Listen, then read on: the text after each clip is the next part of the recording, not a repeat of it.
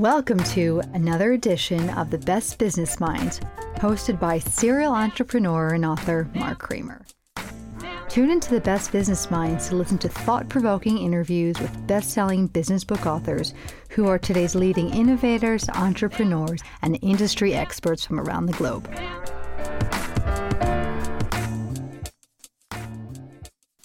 Welcome to another edition of the Best Business Minds, where we interview business leaders and academics that write thought provoking books.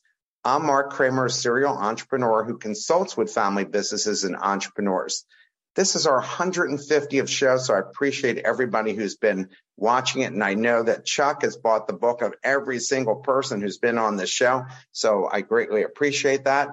Uh, today's guest is Sterling Hawkins, author of Hunting Discomfort. I just love the title, which was what drew me to the book. And then, of course, read the book and thought, man, this is a fantastic book and people are really going to enjoy listening to you. So why don't you start off by telling us about your background? Yeah, well, I didn't start off hunting discomfort, that's for sure. Uh, you know, the funny thing is, I hear from people after they see the cover of the book, they're like, Sterling, look at my business, my relationships, my bank account. I don't need to hunt discomfort. I'm surrounded by it. And my answer is all the, always the same, which is, well, you're not hunting discomfort. You're living with it probably placating um, why you have those things happening to you. Hunting discomfort means you're free of that discomfort. And, you know, Mark, just to get into a little bit of the background, I learned that the hard way. Um, I was relatively successful early on. I grew up a fifth generation retailer, my family's grocery store, learned that store and the operations like the back of my hand. But right out of college, I thought, you know what? It's time to spread my wings a little bit. I still want to stay connected, but I want to do something new. So I started a retail software company with my dad. You can probably guess who our first customer was, my family store. That's that's like lesson one today, Mark. Sell to the closest dollar, right? Of course, yeah. Um, so long story short, we end up selling it to a group in Silicon Valley where it becomes part of this massive conglomerate that's like an Apple Pay before Apple Pay. Congratulations. We, well, thank you. Thank you. We raised uh, $550 million, multi billion dollar valuation, offices all over the world, 700 people. And I'm sure it's just a matter of time until this thing goes public, cashes in, and you know i crowned myself the next steve jobs so i could properly accept that congratulations from him of course. Um, but it didn't turn out that way. When the housing market collapsed our funding dried up. The entire company goes bankrupt. Half a billion dollars gone. And when the company collapsed so did i. And it wasn't like i got to choose the discomfort. It was like I was thrown into the deep end of discomfort and everything that I went with it. And it was from some of those dark moments and dark experiences and questioning everything about myself and the world and whether or not I want to be here for the rest of this ride we call humanity that I realized there's real power in discomfort if we use it the right way. And that's what kind of started the journey and was the premise of the book. Before we talk about the book, uh, what's it like yeah. being a keynote speaker at a big conference, and how do you prepare, and what's your mental mindset? I mean, because you've got yeah. there's a lot of discomfort doing that. Yeah, yeah. Well, so in the the dark time, I'm going to get to that in just a second. The thing that scared me most was speaking in public. I couldn't look somebody in the eye not to mention stand up on a stage somewhere. It was totally debilitating for me. I was one of the many, maybe there's some of you here that would rather be in the coffin than giving the eulogy. Like anything other than standing on stage. And part of what I realized as I had like bottomed out, my girlfriend's broken up with me. I moved into my parents' house. I'm six figures of personal debt. I was like, I'm going to go after these things that scare me. So I started speaking in public and it was debilitating early on. I couldn't get words out of my mouth. I'd be sweating. My hands would get clammy. Some of you that might be in the same boat that I was, like, you know, those feelings. Uh, but I, I just kept at it. I kept doing it. And, and today, funny enough, it is my favorite thing in the world to do. I just got off the stage. I was telling you, Mark, before we went live to um, 60 minutes ago, I walked off a stage. I was in front of 250, 300 people for an event here in uh, Memphis, Tennessee and it's it's exhilarating. It's a rush. Like i love everything about it and i'm incredibly grateful um, for the people that come that listen that are a part of this no matter what movement and everything that comes with it. So i treat it very professionally. I get to sleep early the night before. I get up early. I do some kind of cardio exercise. Usually i'm cycling. Um, i'll meditate. I'll say some prayers. I'll have a small breakfast and then i get the show on the road I, it sounds like all the same things I do too. You know, riding yeah. the bike, everything else, and yeah, well, uh, having sure, some, yeah, some process really helps. What What do you like the most about getting up and speaking? Because like rock stars, right? They like sharing their music, and they like the the pulse of the uh, of the audience. Hence why during yeah. the pandemic it was life sucking for them. So, yeah. w- what's the part that you like most about getting up on stage? Well, I think there's two things. One is is kind of ironic. It's the most peaceful time that I have ever, including times that I'm meditating or praying or anything else. Because it's in those times that I literally let to let to go of everything that concerns me. You know, are they going to like me? Is this going to go well? Do I remember what I want to say? What am I talking about? I get to let go of all of that and just truly and authentically be present with the people that are there. So that's one piece of it. And the other piece is when I'm able to do that, I'm able to connect with different people. You know, the stories that people will share back to me about the impact that a few words that I shared had for them in their life is moving to me every single time. So those two things together, I think I'm I'm addicted. I'll never stop. Yeah, I, I, can gather that. So TED Talking, we've had quite a few people who've yeah. done TED Talks on this show because yeah. yeah. the amazing books that we've been able to get on. Tell me about what's that take to do a TED Talk? And when I first heard, I thought they were hour long, but they're short, uh, you know, 15, 20 minutes. So what's it take to prepare a really good TED Talk? And, and what do you look to get out of that? Yeah. Uh, so going into it, I was already speaking a fair bit. So when I was accepted to speak outside San Diego at the TEDx event, there I was like, "Oh, you know, I, I got this. I'm a speaker. I'll figure it out." And uh, the person that was leading the event is like, "Throw out everything you thought you were going to talk about, everything you were going to say, all your principles. Get rid of everything, and be here right now, and let's have a conversation about what you're going to talk about." And it was really an exploration of some of the things I thought, what was going on with me, how I saw the world, that over a period of 8, 10, 12 weeks, however long it was, kind of crystallized a message, something that had always been inside of me. But it took that process of setting aside what I already knew to be able to discover that. And when the day came, I thought like, oh, it's, it's another keynote. I got it. It's shorter. It's going to be great and you see that red circle up on stage, you're like, oh, wait a minute. this is a little different. So I was a little nervous giving it, but it was just, it was a phenomenal, phenomenal experience. Well, congratulations, because very few people on the planet are asked to give TED Talks. And people, how many millions of people must have watched yours already? Uh, well, I wish millions. I think 150,000, something like that. Very Lots nice. people, more people yeah. than I've seen in person. Yeah. I, I had somebody on and uh, Laura Sicola, she's actually from Philly, Four point yeah. five million. Wow. You can't even wrap your head around that many people know yeah. who she is uh, from yeah. listening to that TED talk. So, why did you write this book?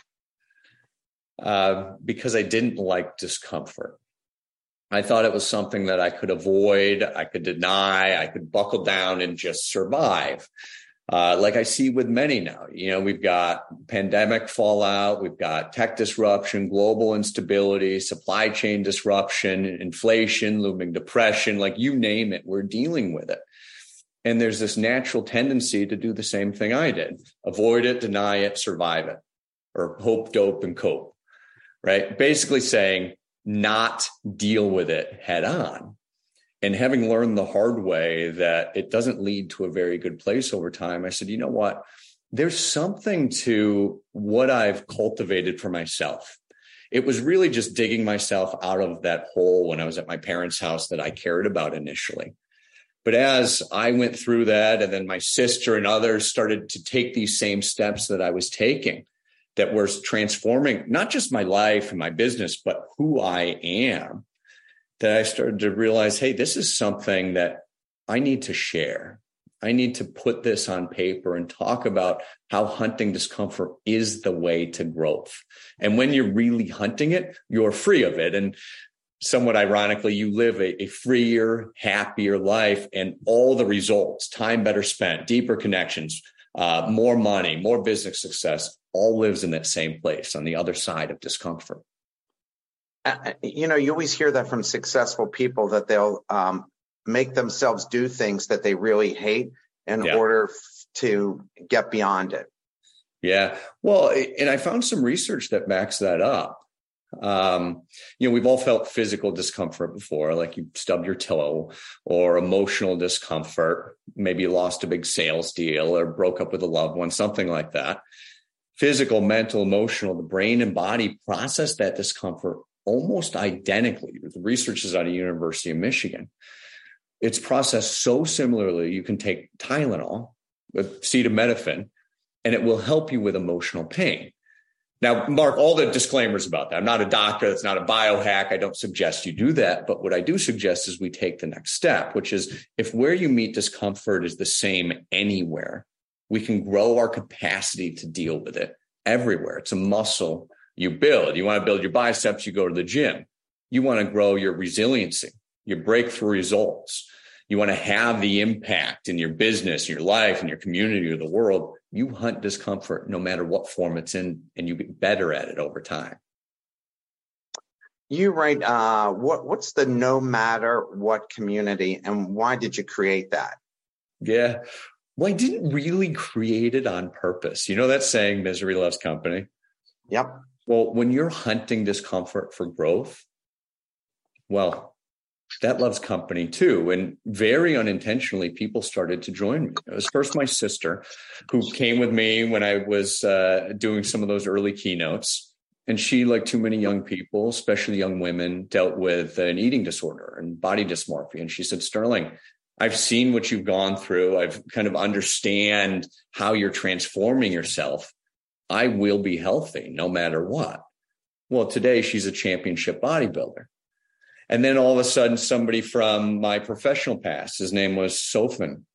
He uh, came to the US as a Cambodian refugee, didn't really speak the language, was flat broke. He said, Sterling, I will be a successful entrepreneur.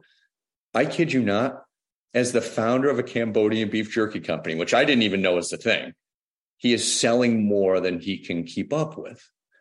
And tell, it, it tell just, his story because we yeah. asked that question later. You might as well tell that story now. Yeah. Well, it, it, was just that he came over, had nothing, uh, was working a bunch of odd jobs, just trying to keep uh, himself above water for his wife, for his young kids. And he didn't just tell me that he was going to be an entrepreneur no matter what. He started sharing it with his boss, his friends, people around him, which gave them the opportunity to start holding him accountable to it. They started to listen to him in a new way. It wasn't just Sofan who's doing all these jobs. It's Sofan who will be an entrepreneur. And when are you starting? How are you starting? And so he slowly got started making the Cambodian beef jerky at home. And he he went through all of these things, things that for many of us would stop us. You know, he took English language classes, he took business classes, he found mentors.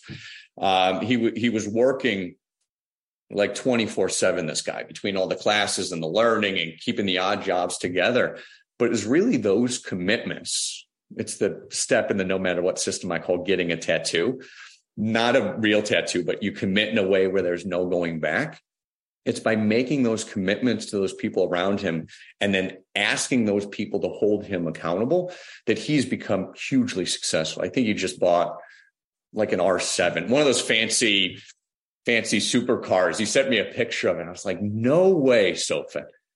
You know, from barely scraping by to now you're driving the supercar around the Bay Area, California. Like just, it, it's incredible. Um, so it, it, was then him and then other people started to kind of join in like oh i've seen what haviland's done and sofan and all these people. And they started to realize well i i want a little piece of that. Like what are they doing? And it was first a few and then tens, then hundreds and then thousands of people all around the world declaring new visions, big and small, and hunting the discomfort necessary to achieve them. They were hitting new sales goals, new performance goals. They were speaking up and asking for help for the, some the very first time. Others were having difficult but necessary conversations. I realized, hey, wait a minute. This thing that I built for me isn't about me at all. It's about supporting others to achieve their dreams what they want to achieve in their lives and their businesses, no matter what they're facing. And wouldn't you know it, many of them have achieved their goals as well. And only within the last couple of years have we formalized that and said, okay, you know, there's a community here, a community of support, of listening, of accountability, where we can support each other to do those things because it is hard, right? There's no magic wand, there's no silver bullet. And as somebody that's tried all the easy ways out, I could tell you they don't work. But when you're willing to do the hard work, the deep work, the emotional work, the uncomfortable things that you probably don't want to face or don't want to look at, it will transform your results. Has for me, has for countless businesses and individuals all over the world. And that's what the no matter what communities become. That's what makes America great. That's why there's yeah. a line of people in front of our door and none in, none in front of the Russian door. Uh, especially these in. days. Yeah, especially these days. But I mean, that I think that's why people come here is because they believe that's a, uh, the possibility for them. They think that they can do anything here. There was a woman I had who's um, helped her husband and partner start a software company called Grease Monkey that basically provides software across the country for yeah. all these. And she came into my office. I was running Penn State's Technology Development Center and she had two, one kid in each arm. She's wearing this white cable sweater. I can still remember it. And one mm. of the mm. kids is throwing up on her. And she's just saying, I'm here for information about starting, you know, for my uh, husband and his friend to start this company. Wow. Now, 15 years later, she is the CEO. It's a national company and they wow. sell it out to private equity. She had no interest in, in anything more than just getting the information, but they felt they were good developers. They needed somebody who was organized. And before you knew it, she built this great company and yeah. was able to sell it to private equity for a significant amount of money. I'll, I'll tell you what, when you get rid of the safety nets and the plan Bs, and, and don't tell my financial planner this, by the way, like there's a time and a place for the plan B. But when you take those out of being an option for you, humans will naturally find a way.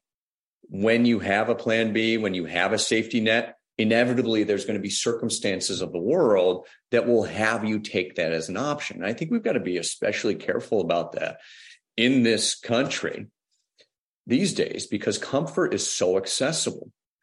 You know, I don't have to leave my place if I don't want to. I could do some work on Zoom. I could order food via Uber Eats or something. I can be entertained on Netflix, right? I don't have to be uncomfortable in any way which is not how we've been developed, how we've evolved to handle discomfort. It used to be if you didn't handle the discomfort of being cold, you froze, maybe to yeah. death. If you didn't go after the discomfort of being hungry and figure out where you're going to eat, you went hungry and maybe perished. So they were forced to deal with their discomfort. And these days, we're not forced, many of us it is optional. So we have to consciously make the decision to step up and out of our comfort zone when we're, many of us are blessed with not having to on a regular basis. So why is feeling discomfort so important? Because you keep giving examples, but why is it important? Because people think are listening saying, shit, the last thing I want, there's so much stress in my life. The last yeah. thing I want is this. Yeah. Yeah. Well, it, it's not a mistake of evolution discomfort is there to tell us something about our circumstances. You know, if you look back in the caveman days, like we were saying, oh, I'm uncomfortable with this hunger. I've got to go do something about that, right? Like it's driving our behavior. Now, what's happened in modern times is we can avoid that discomfort and we miscalibrate our discomfort with the world where where we feel discomfort is no longer associated with our survival. I'll give you a good example of that. Speaking on stage, hugely uncomfortable for me back in the day, but there's no real risk there. right? Nobody's going to jump on stage and tackle me, or, you know, I'm not going to get in trouble of any sort. I might mess up, but there's no real physical danger there. And so we have these miscalibrated discomfort muscles based on our comfort zone. And what happens is that our results are determined not by the things that we're willing to do, but by the things we're not willing to do. And when discomfort stops us, we literally get stuck. Yeah, I think the prevailing narrative is like, well, find some more grit and work harder. I got to tell you, as somebody that really works hard and knowing people that work literally 18 hours a day and have for 25 years, hard work is not the only answer. It might be necessary, but it's not the only thing. It's going after the things that are uncomfortable that are going to give us those breakthrough and sometimes surprising results.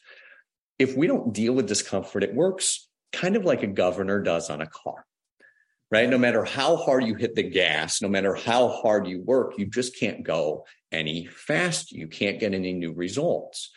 And I found this really interesting Norwegian research that said when you're avoiding, denying, or surviving discomfort, you're not dealing with the things that are causing that fear, anger, grief, anxiety, embarrassment, whatever it is. If you're not dealing with the essence of that, the core of that, where that comes from, it leaves us not unwilling to do the things we know how to do, but unable. We know exactly what to do. We've learned all the things from YouTube and great podcasts like this and college and books and the internet but discomfort stops us. Now, the flip side is also true. Research at Yale says that when you're experiencing discomfort, you're in the throes of it, right? Maybe your heart's beating, your adrenaline's coursing through your vein, your palms get a little bit sweaty, whatever discomfort is for you, you're primed to learn up to four times faster. Biologically, it's a biohack to be better, faster, and smarter. It's not something to avoid. Now, I wish they told me this back when I was taking the SATs or in college because I'd be sitting in the front row on a bed of nails. Yeah. But now I know like this is literally something that we can use to advance us personally, professionally, in life in every area. And it's massively important. And many of us miss because why? It doesn't feel very good. Well, and isn't that why entrepreneurs, when they're against the wall, like you were, all of a yeah. sudden you be you start to pivot and you start to think about better ideas that your company could use because if you don't you're out of business and all the people who are counting on you and your employees yeah. your investors your vendors everybody i mean it's a lot of people when you think about it yeah. you you have to move quickly you don't have five billion dollars sitting behind you and like yeah I, think i'll just take the rest of the week off i one right. time was touring a, a major pharmaceutical company with the ceo and uh, the CEO, I said, why do you invest in startups? He goes, let me show you something. And it was after five o'clock and nobody was there. And we went to the gym at the pharma company and was filled. He goes, yeah. that's why I invest in startups because those guys are working 12, 14 hours a day to become us. And yeah. that's who I want. That's what I'm counting on is get licensing their drugs and putting it through our system. I'm not yeah. counting on us because we're sitting on $5 billion in cash and everybody knows it. So they don't have this sense of urgency. Yeah, right on. I mean, it's it's really easy to get comfortable and then reason and rationalize why you can't have the results that you want. You know, my mom, she had all these sayings when I was a kid, but one of them came back to me during that hard time. She used to say things like, it's cheaper to milk a cow than buy one. I'm like, what? or um, don't take any wooden nickels. I, I still don't know what that one means, but the one that came back to me and means so much to me now is the way out is through. It's actually Robert Frost, but to me, it'll always be my mom. And it means we've got to go through the uncomfortable, the things we're fearful of, scared of, embarrassed about, maybe even shameful of. And what we're looking for is on the other side. And as somebody that's gone through some of his deepest, darkest fears, I can tell you, my mom's right the way out is through. We just have to commit to going through no matter what. Uh, what's the process you use initially uh, for hunting for discomfort? Yeah, well, the first thing is you've got to notice it. Just by our own humanity, we've built our business and our lives to avoid discomfort because it doesn't feel very good. So it takes something to start to reorient yourself to where are those discomfort points, right? We're hunting discomfort, I call it the first step in the no matter what system. Is it in a particular relationship? Is it asking for money? Is it a cold call? Is it saying something to somebody? Right? It's first identifying where that discomfort is for you. And then you take the second step. I call it get a tattoo. Not a real tattoo, but look for ways you can commit to going through that discomfort where there's no going back. This is where you get rid of your safety nets, the plan B, you burn that proverbial bridge. You find that place where there's no going back and you need people on your side to help. It's not an easy process. You need what I call a, a street gang. No switchblades, no cut glass. You don't need a bandana. And because Mark, I know you've got kind of a rowdy group here. I'm not suggesting yeah. anybody do anything unlawful. It's about surrounding yourself with people that are going to hold you accountable to what you want to achieve. By the way, research shows when you're personally accountable, that means you got a specific deliverable, specific day, specific time with a specific person you're not 60, 70, 80, or even 90% more likely to achieve the goal. You're 95% more likely to achieve that goal. And by the way, as a team, it's even better. When you hold each other accountable, you're almost four times as likely to achieve that goal. I call it creating a no matter what culture. So that's the third step build a street gang. The fourth step is near and dear to me because I'm somebody that likes to avoid the conflict and the problems and the circumstances. I like to like cover up the proverbial wart. There's inherent strength in those things if and only if you take the time and have the courage to find it. We can talk about some stories there if you like later, Mark. Uh, and the fifth step is surrender.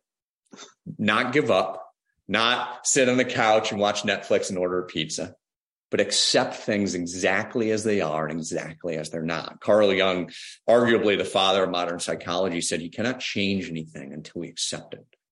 Condemnation, condemnation about anything.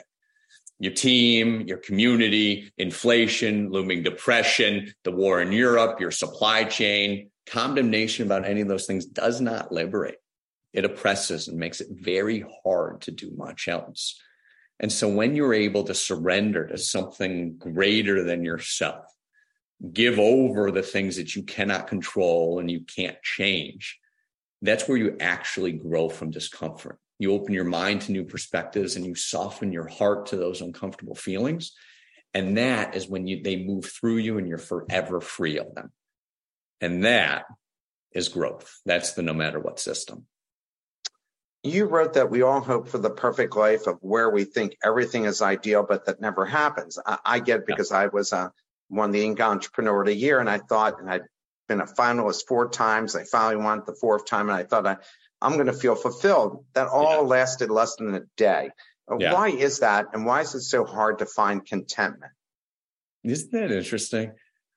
Like it, it feels like I just need to reach this certain point. Like if only I was in this relationship if only I could close this sale, if only I had this much money, then I'd be happy. Then I can do all these other yeah. things.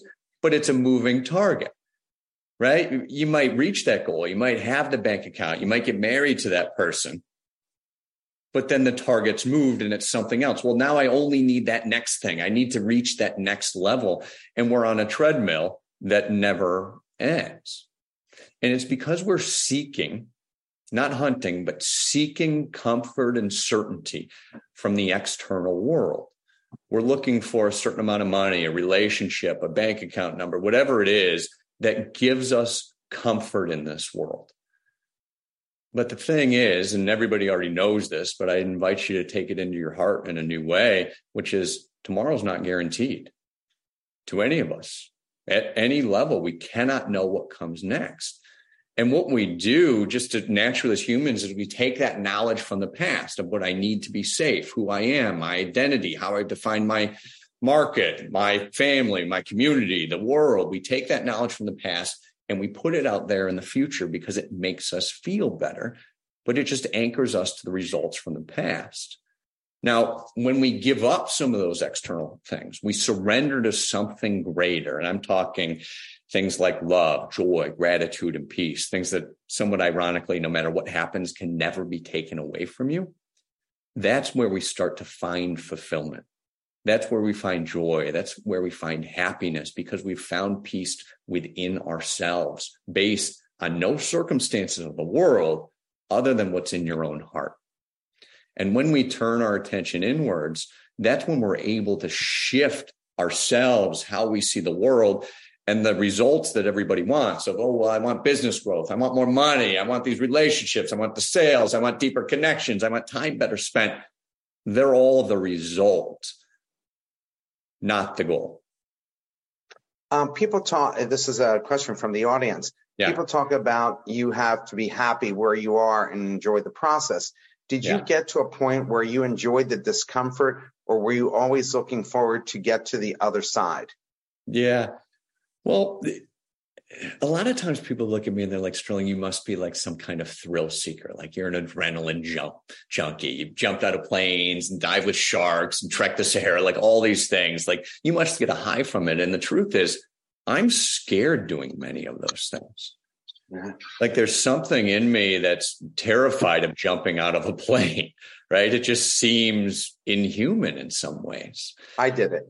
Yeah, it's terrifying. What was for me? Was it was it for you? You know, ironically, it was not terrifying because um, you're thinking about all the things that you have to do and all those mental, all that checklist. So I jump out, I fall down, it shoots right back up. I'm literally thinking about all these things. I you're, enjoyed you're the ride afterward. Yeah. All my mom did was say, God damn, how would I raise such a stupid child? But uh, who does that?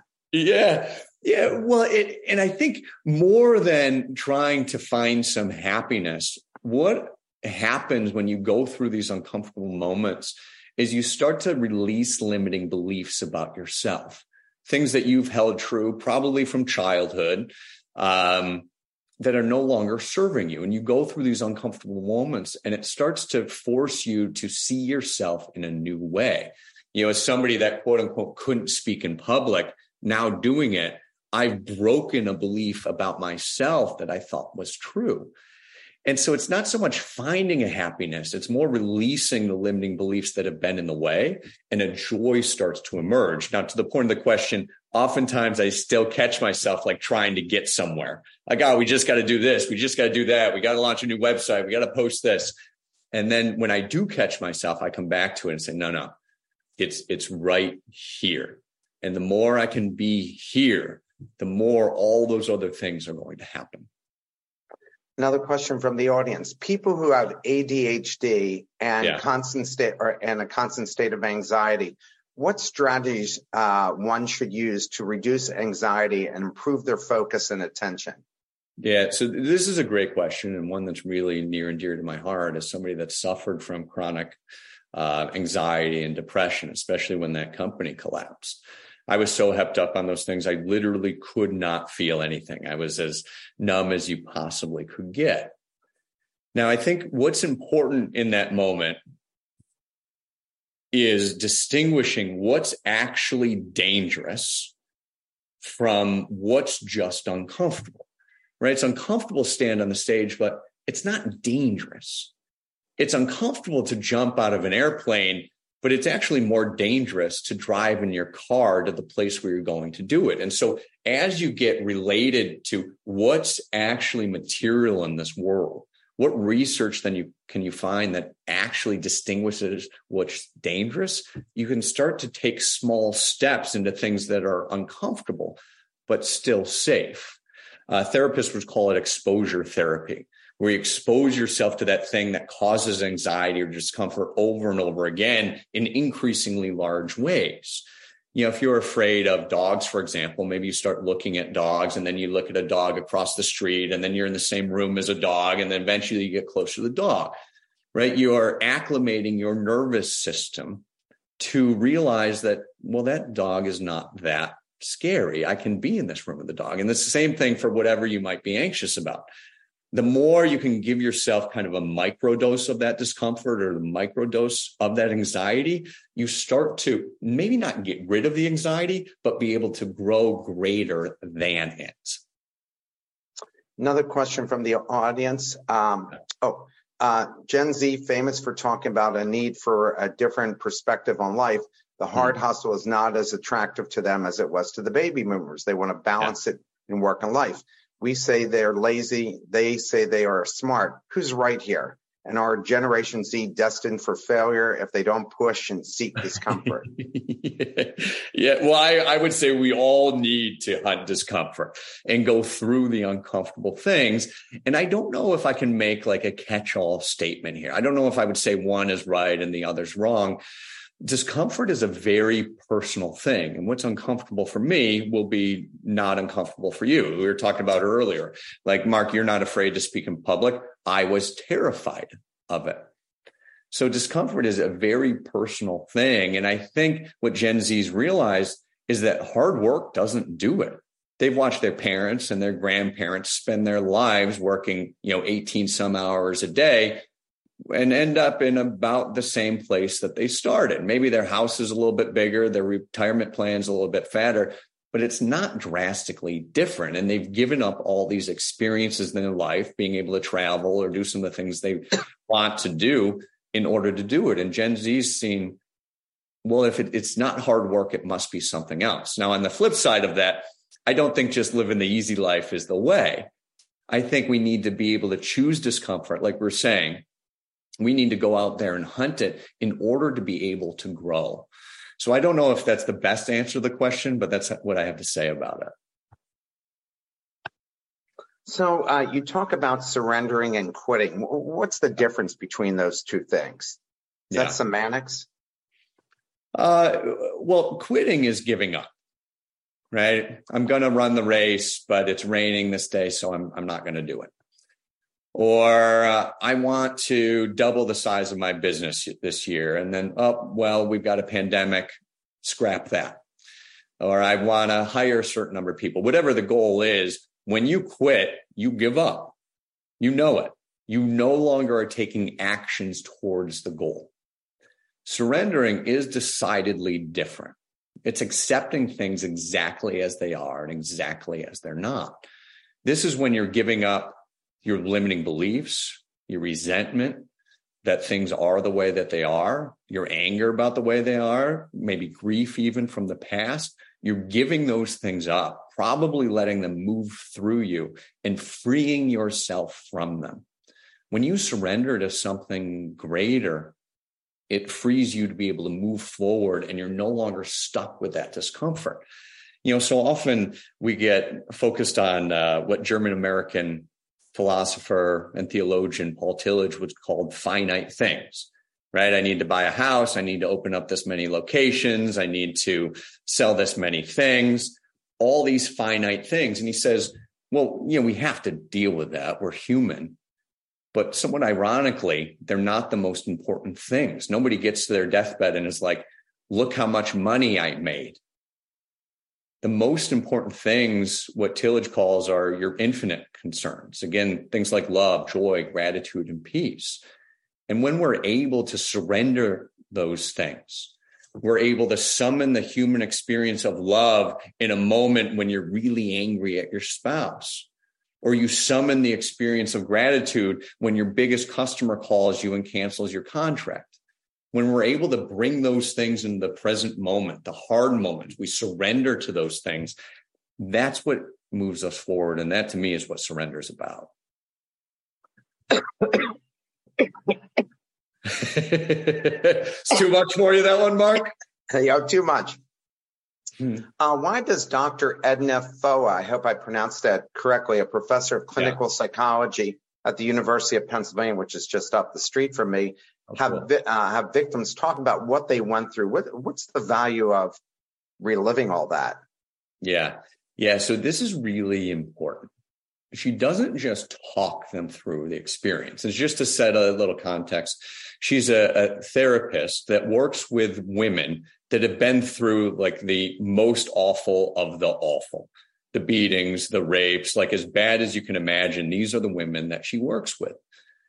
And she has these women into sessions where they're not just recalling intellectually, here's what happened to me, but they're reliving those experiences.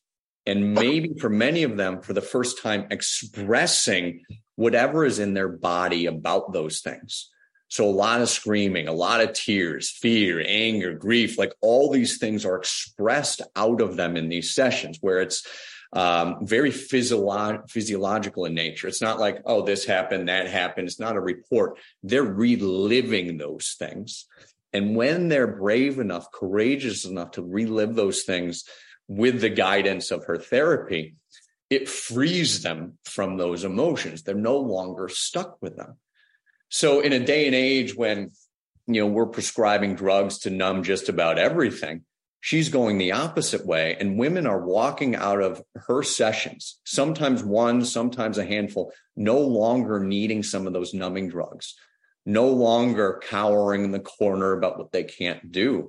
But when they've expressed those things, that discomfort that they've held on to inside of them, like we've been saying, they're free of it. And they they're able to rejoin their families and communities and businesses in ways that have just been transformative. Her work is really important.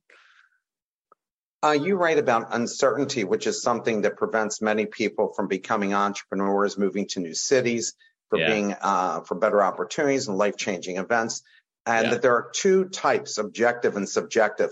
Could you explain the differences and provide some examples here?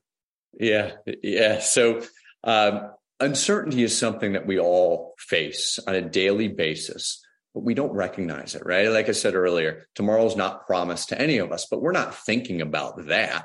We're thinking about all the concerns of the immediate finite things that we have to deal with. Oh, what's going to happen in that meeting? Is so and so going to show up on time? I've got to get my kid to school, right? We're so concerned with these finite things.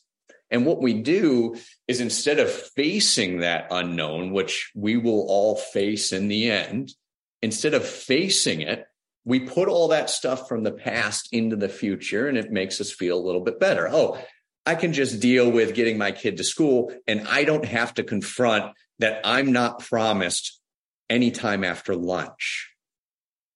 Like that's a big human thing to deal with. And there, you know, as you're saying, Mark, there are two kinds of uncertainty. I grew up in upstate New York, kind of by Saratoga, where there's a big horse racing track. And I'm not a big gambler by any means, but you know, growing up there, at least after I turned 18, I would go up to the track sometimes and I would place a bet on one of the horses. Now, objective uncertainty is one of those horses will win and the rest will lose. I either get paid for my gamble or I've lost my money. Objectively, it's black and white. I can see very clearly what happened. Now, the question is, well, should we be gambling in the first place? Should I be gambling? Is it good for society? Is it good for upstate New York? Is it good for me personally? And that's subjective, right? There's no black and white answer to that.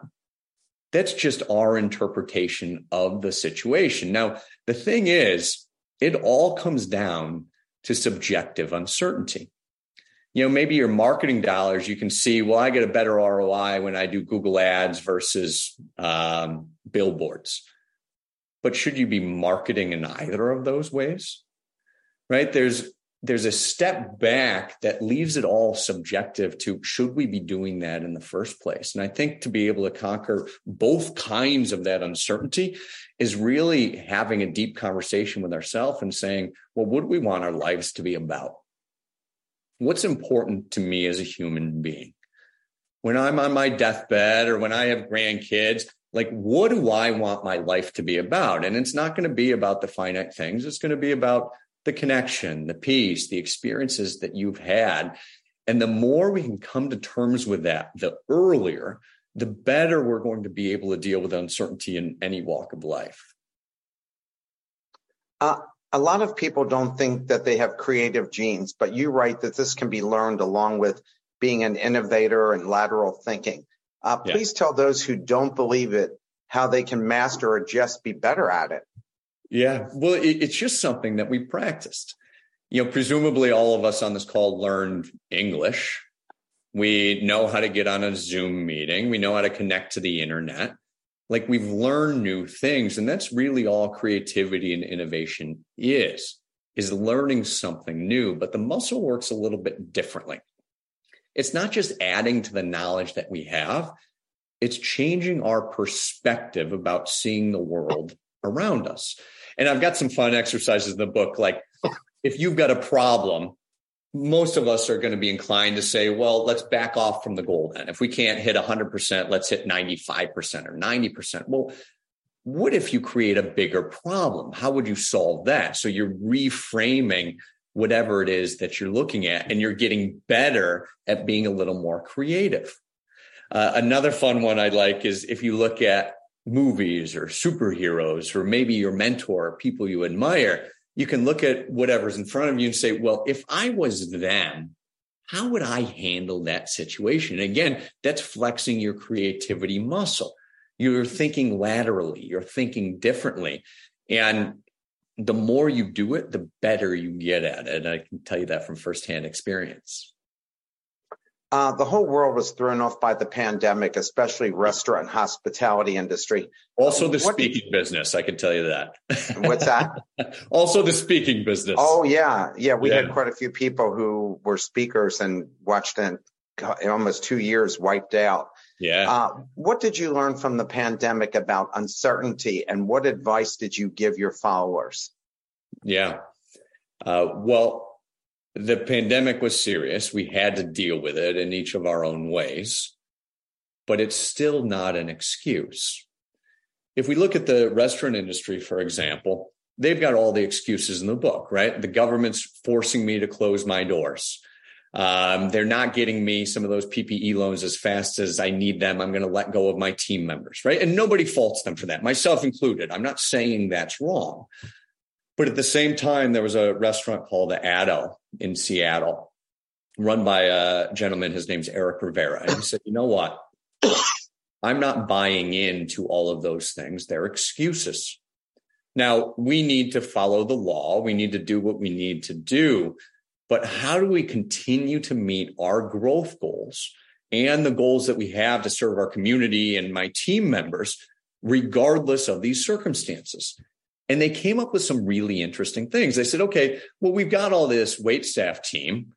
Instead of delivering to people's tables, well, they could deliver to people's homes. And they created their own delivery service with special trucks and uh, everything else. And they said, well, you know, we've got another problem that of all the things that we have on our menu, we can't get many of them. Remember, this is a time when many of us couldn't even get toilet paper. Like it was like a war zone out there to some degree. So they couldn't get items on the menu. And they said, well, instead of letting that stop us, instead of letting that be an excuse where we just have unavailable on all these things on our menu, why don't we create a special menu every single day based on the things that we know we already have in our kitchen? And wouldn't you know it, through those things and a number of other things they did, thinking differently, not just working harder, working within the hard guidelines that we all had, he was able to grow his business bigger than even when he had the doors open. And you think about this like, this is a restaurant during a pandemic, the worst time in restaurant history in all of humanity, worst time for restaurants. And this guy made a commitment to continue to go through it. Like, what can we do? What can I do with my resources, my connections, my commitments? And, you know, so again, the pandemic, something to contend with. There's rules, there's laws, there's legislation, there's personal responsibility, but it doesn't have to be an excuse to achieve whatever it is that you're committed to. Um, in the book, you provide an example of people and organizations that handled it reasonably well. Can you talk hmm. about what uh, uh, about that and what we learned, especially from this Japanese company? Am I pronouncing it right? Homikan? Homikan, I, I believe. I mean, your pronunciation might be as good as mine.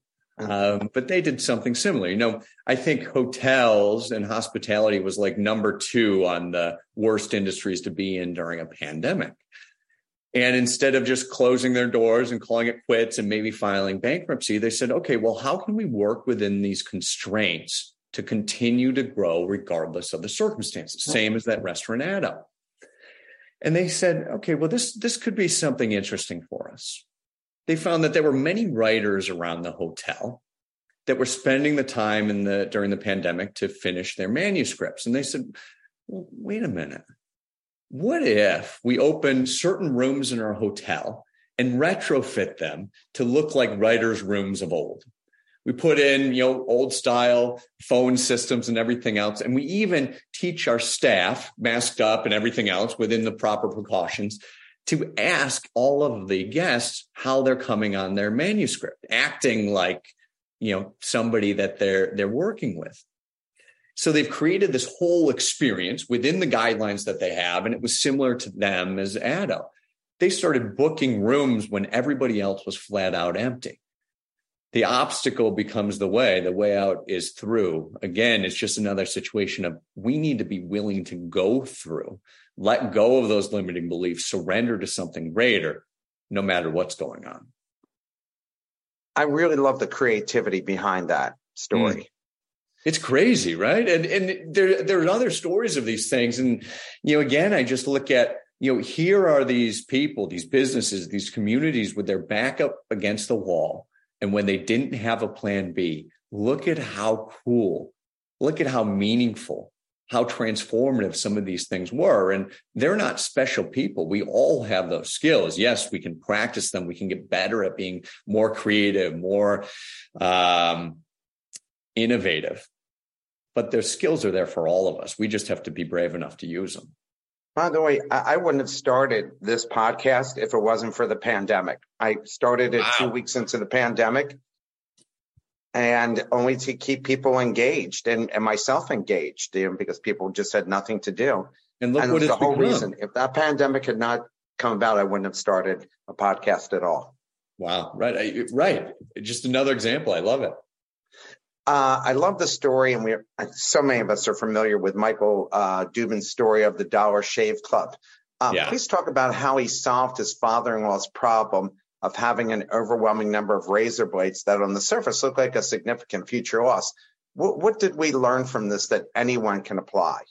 Yeah, well, uh, maybe some of you know the story, but it was Michael's friend's father who had a factory with all of these just kind of run of the mill razor blades. And if you would look at the razor blade market when they launched, it was full of, you know, triple blade razors and vibrating razors and, you know, like all these doohickeys they've added onto this thing to make shaving massively expensive, at least for those of us that shave. Yeah, right. and, and he looked at this and he said, you know what? What if we do the opposite of everybody else? And I think that's what we can take from this, right? Everybody's doing one thing. What if we do the opposite? He said, what if we take all these kind of generic razor blades and instead of dressing them up with all these fancy and expensive add ons, what if we just sell them kind of cut rate, really simple, really easy? Of course, it helped that he made a viral video when they launched the company but it was from a, a problem of all these razor blades stacked up in the corner in an old warehouse that they created a company. I think they sold it for like a billion dollars or something. Right. Something crazy, right? Yeah. Right. From a problem and from a way of approaching that industry nobody else was. And so if everybody in your market is doing something the answer is not always the opposite, but it's at least worth glancing in that direction to see, well, maybe there's something there I can learn from, or there's the building blocks of something that I can do differently here that'll be a standout. And, you know, my, my hope that you also sell it for a billion dollars. I didn't realize that tanks were created by looking at battleships. And I'm yeah. big into history and especially military history. You yeah. talk about taking what other people, industries, and companies do and yeah. use those ideas for another industry. Mm-hmm. How do you keep yourself and your organization looking at other industries and people to come up with ideas that can be adopted for one's own organization? Yeah. Well, it, there's actually a Netflix special specifically on how tanks were built. And that's where I learned that indeed the idea was inspired by ships. They said, oh, lots of protection, big guns. What if we took that that floats on the water and put it on land and tanks were born? Now, I don't think it's worth leaving those things up to chance. You know, what I do to be able to look at other industries and other professionals to bring some of their creativity or ideas into what I'm doing is having a system for it. I don't wait for a problem. I don't wait until our backup is up against the wall. we schedule time every month. I'm in business with my sister. So every month we get together and she's done a little research. I've done a little research and we spend time taking a look at what other people are doing. And we do what, what she calls lovingly the stupid brainstorm, which means everything's game. You can say anything. Nobody's allowed to make fun of everybody. Sky's the limit. Like just imagine anything that's crazy off the wall or maybe seemingly stupid. And so you know, some of the best ideas that we've had in our business have come from those brainstorms. And it comes not just happenstance, it comes because every month we've got it on the schedule. And I think that's the key. Spend time on the calendar that you stick to where you're looking to well reinvent yourself your company look for new and different ways to do things when you've systematized it you don't have to leave it to chance and you'll come up with some of those great ideas uh, when you're not even expecting it. That's why I love uh, attending conferences of diverse industries. Mm. Say, man, you know what? That would be really good to be repurposed in whatever I'm doing. Or, right. you know, hearing somebody doing something saying, you know, what if I just did it slightly different? I, I, I actually did that for one of my ventures yeah. and we raised $3.2 billion for this wow. idea of reverse factoring only because I saw some guy in Guatemala uh, doing what I thought was something similar, but I thought it could be infinitely bigger. Um, there are many examples of people who faced problems head on and became very successful. I, I like the story of Michelle. Could you please tell us about that and what we can learn from Michelle? Yeah, well, Michelle's one of the members in our No Matter What community that really went through some difficult times. Uh, she got married to her high school sweetheart. They had a child. And unfortunately, he became abusive to her, both emotionally and physically. And she lived with that for a while. She had all the reasons and the excuses and placated him, right? But the fact remained she was in a situation that was highly uncomfortable and dangerous to her and her daughter. Now, what she did is she relied on her friends. She moved out. She's uh, eventually gotten a divorce, but she didn't go the traditional route. By traditional route, I mean kind of battening down the hatches, telling everybody, like, oh, I'm fine, showing up at work, doing what you got to do, going through the motions when you're dying inside. Right? This is somebody she thought she was going to spend the rest of her life with. And all of a sudden, that's come crashing down in spectacular order instead of just trying to quote unquote survive, avoid, or deny the discomfort that she went through, she was brave enough to share with her friends, her family, the people she worked with hey, listen, here's what I'm going through. Here's some of the uncomfortable things that I'm moving through, maybe letting some of those emotions out. And going through that process, confronting a new reality of her life, her relationships, her family, her business, She's since been promoted. She now uh, runs marketing for a global big public company. She lives happily in her own house with her daughter, of which she spends most of her time with. She just got a new dog. But it took confronting those really deep, dark, uncomfortable things to be able to create this new reality versus surviving it forever. And it does take that bravery that Michelle had. Her real name's not Michelle, by the way. We changed the name for the book uh, mm-hmm. that she had to be able to confront some of those things. So I'm uh, constantly inspired by her. We're almost at the end. So, yeah. is there one last piece of advice you would tell people and maybe a story along with it that you learned from somebody else in your group that you said, you know, this would really be worth uh, thinking about? Because I, have seen, you know, I think we've all come across people who somehow have gotten over discomfort, you know, whatever that may be. I know a Holocaust survivor itself, I've two camps, married a Holocaust survivor, had four kids. The husband died in a car crash 40 some years into their marriage. And then the son, another son died in a car crash six months after that. Mm. And yet you go into her house and there's a picture of her and, uh, and Bill Clinton and uh, the guy who did Schindler's List. Um, wow. And she's in the middle. She wow. could have never guessed in the 1940s when she's in a camp that she's going to be staying in the most famous, famous filmmaker and the president of the United States. So, yeah. what's the what's the thing that you would like people to walk away with here that could help them on an everyday basis? Yeah. Well, it, one of the things is another quick pandemic story. Um, Emmanuel, who's in the No Matter What community, lost his job beginning of the pandemic. And he had just gotten married. He's building his family. Not a good time to lose your job. And he went out and he didn't just commit to something. He got a literal tattoo of the company he wanted to start on, I think it was his right bicep. I don't know how he explained that away to his wife, by the way. That's not like the easiest transition. Yeah. But what that did, that commitment for him and for all of us, is he was able to look to it when things got really hard, when he wanted to quit, as his bank account's depleting. When you give yourself an out, again, you'll take it. But he had it literally tattooed on him. And today, he just texted me not too long ago, right before the book came out, actually. He started an eight figure marketing company. Wow the way out is always through.